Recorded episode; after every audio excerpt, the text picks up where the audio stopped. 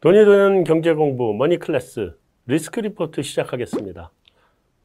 일단 시장이 우리 시장도 뭐 급락세고 다음에 어젯밤에 미국 시장, 유럽 시장 전부 다 아, 폭락을 하는 이런 사태가 연출이 됐습니다. 그리고 오늘 어, 이걸 찍고 있는 이 시간 현재 한국 주식시장 또다시 하락세. 한국만이 아니라 아시아 전체가 지금 하락하고 있는. 그래서 지금은 그 어느 때보다 개별 이슈보다는 마켓 리스크가 그러니까 시장 전체의 리스크가 어, 한껏 올라와 있는 상태다. 라는 점이 눈에 보이고요. 그래서 지금 현재 상태에 어떤 것들이 이렇게 문제를 촉발했나를 한번 짚어보고 앞으로 또 거기에 대해서 어떻게 대응을 할 것이냐를 한번 말씀드리고자 아, 이 촬영을 시작했습니다. 자, 시장이 크게 겁을 먹고 떨어진 포인트는 크게 세 개입니다.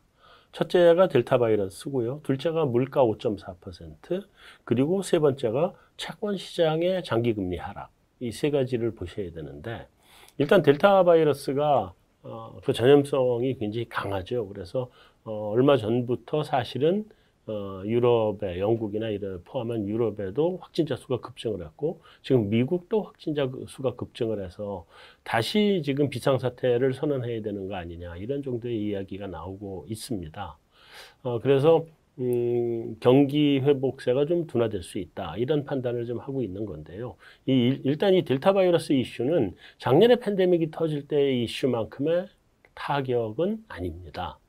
왜냐하면 우리 다 이미 백신도 있고 이 바이러스가 뭔지도 다 알고 있고 다만 아직 백신을 맞은 사람이 충분하지 않다라는 데에서 오는 문제점이고 지금 사실은 미국에서도 보시면 어 지금 그 확진자가 늘어나는 거는 백신을 맞지 않은 사람들이 거의 대부분인 상태이기 때문에 어, 이거는 우리가 어떻게 대처할지도 알고 어, 다 알고 있는 상태인데 다만 단기적으로 어, 시장이 좀 어려울 수 있다. 이런 관점에서 보시면 될 것 같고요. 요즘 상당히 그 폭도 좀 제한적일 거다 생각을 하시고요.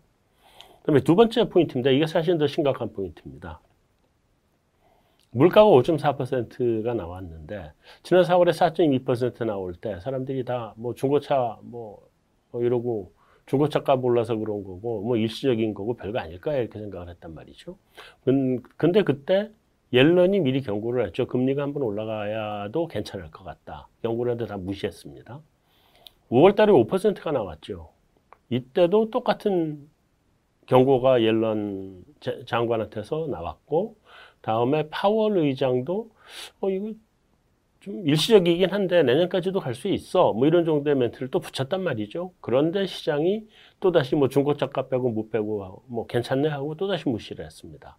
이번에 5.4%가 나왔는데 이것도 역시 똑같은 이유긴 한데, 어, 먼저 한번 무시를 좀 하다가 가만히 생각해 보니까 5.4%가 너무 높은 거예요. 그래서 음, 이 물가가 이렇게 높으면 경기가 지속 가능하냐라는 질문을 지금 던지기 시작했습니다.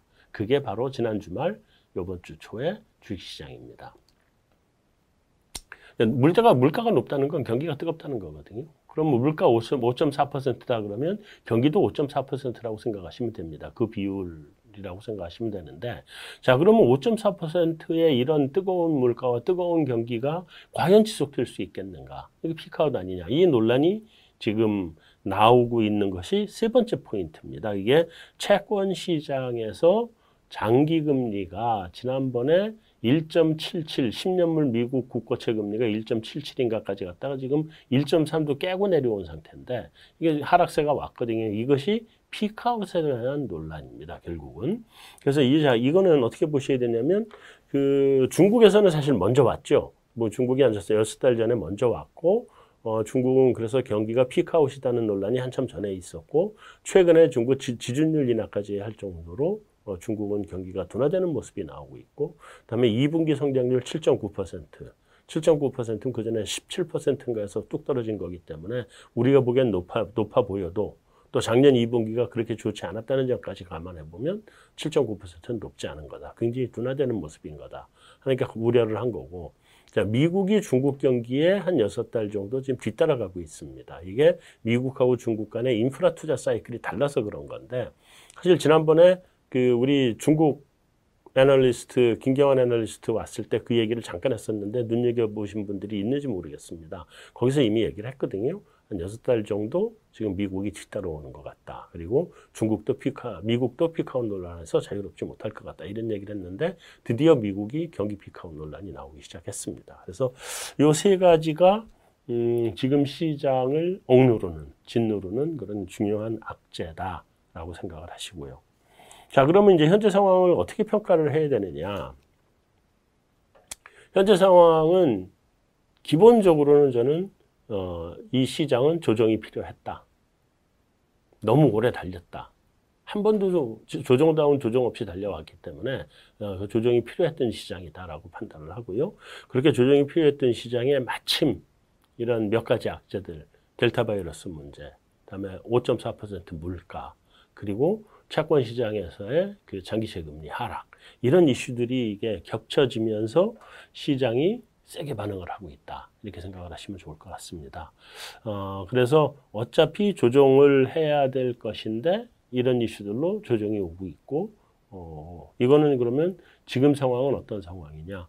우리가 FOMC한테서 답을 찾아야 됩니다. 근데 FOMC가 미국 연준이 내년 다음 주에 FOMC를 하다 보니까 지금 연준 의사들의 입이 전부 다 봉인됐습니다. 아무도 말을 못 합니다. FOMC 열기에 열흘 2주 전부터는 아무 말을 못 하는 상태로 들어왔는데 그러다 보니까 시장은 지금 완전히 깜깜한 상태로 들어왔어요. 들어와 있는 상태고 아무한테도 귀동량을 할 수 없는 상태다. 그렇기 때문에 최소한 다음 주까지는 조금 좀 어, 불안한 상황이 지속될 거다라고 생각을 하셔야 되고요. 그리고 지금 증시가 하락을 시작했기 때문에 최소한 앞으로 한 2, 3일, 이번 수요일이나 이런 정도까지는 증시는 안 좋을 거다. 그러고 난 이후에 방향성을 모색해야 될 텐데 그 방향성을 얼로 모색할 거냐? 누구한테 방향성을 물어볼 대상이 지금 다 없어져서 연준 때문에 연준 FOMC 때문에 없어져서 방향성을 찾기 힘든 증시가 다음 주 정도까지는 지속될 것 같다. 이렇게 말씀을 드리겠습니다. 자, 어, 그러면 이번 증시 조정을 어떻게 봐야 되느냐, 그리고 어떻게 대응할 거냐인데, 첫째는, 자, 이게 경우에 따라서는 이번 조정폭이 좀 길어질 수 있겠다 보여집니다. 이게 그동안에 작년 그 4월 팬데믹 이후에 지금까지 무지하게 달, 달려왔는데 조정이 한 번도 없었기 때문에 이번 조정폭은 생각보다는 좀 클 수 있다. 그래서 3,200단을 우리 지수로는 깨고 내려가는 건 뭐 내려간다고 뭐 보셔야 될 것 같고요. 그럼 자 과연 3,000단을 깰 거냐?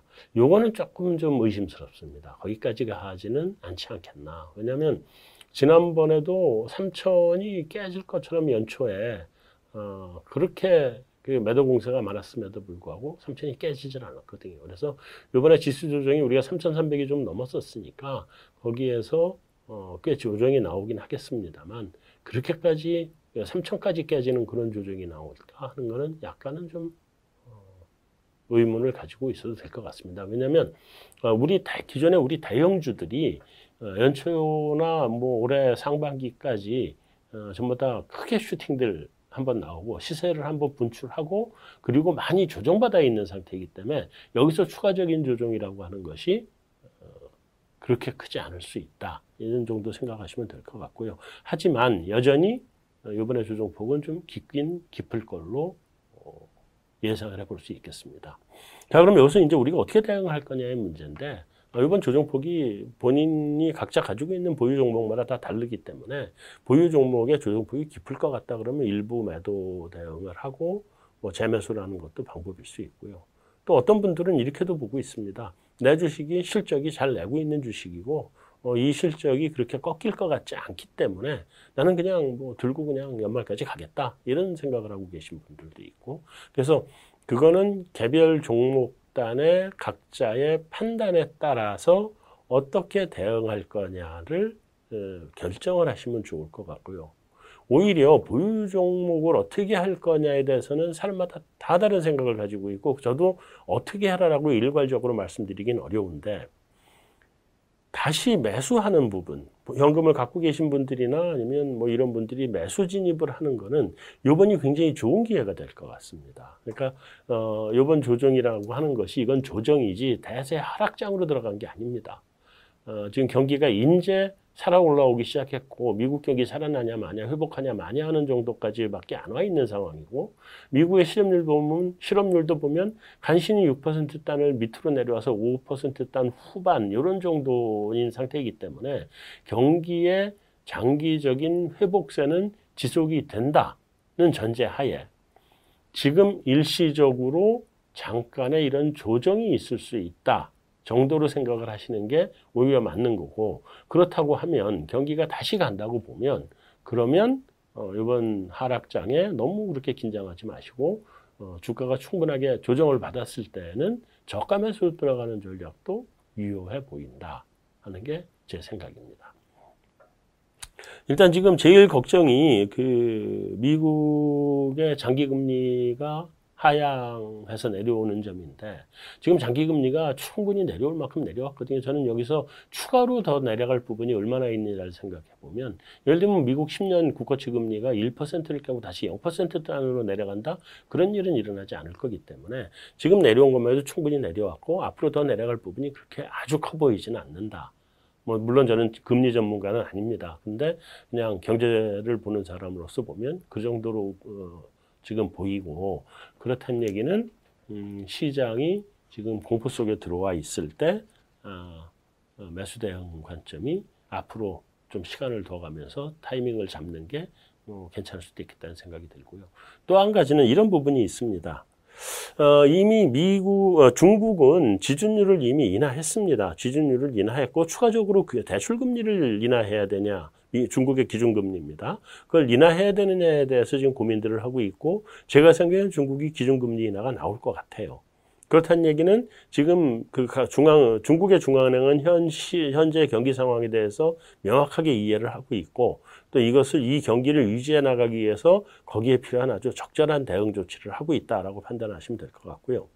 자, 미국의 연준은 그러면 테이프링을 서두를 거냐? 요번에 5.4% 물가 때문에 다 테이프링을 서두르지 않겠냐는 게 모든 사람들의 생각인데 저는 오히려 지금 시장이 이렇게 조정을 받고 다음에 경기가 하강하는 거 아니냐는 그런 우려를 할 때가 된다고 하면 미국 연준이 테이퍼링의 시기를 조금은 좀 늦출 수 있지 않느냐 해서 시장을 달래지 않겠냐는 생각입니다. 그래서 저는 당초에 미국 테이퍼링이 올해 말에 시작할 거로 생각을 했는데 그게 내년 초로 조금 이연되는 효과도 있을 수 있겠다. 또 델타 변 어, 델타 변이 바이러스의 문제도 있는 거기 때문에 어, 그런 관점에서 보면 어, 시장을 너무 그렇게 비관적으로만 볼 필요도 없는 것 같다 생각을 합니다. 그래서 전반적으로 이번 음, 종합을 내려서 말씀을 드리면 이번 시장의 증시의 조정폭은 좀 깊을 수 있다. 그러나 장기적으로 보면 내년까지 경기의 회복 구간은 지속이 될 거기 때문에 이거는 그 경기가 회복하는 과정에서의 일시적인 하강 정도로 생각을 하고 시장에 대응을 하시는 게 맞겠다라는 생각입니다. 이상 원클래스 마치도록 하겠습니다.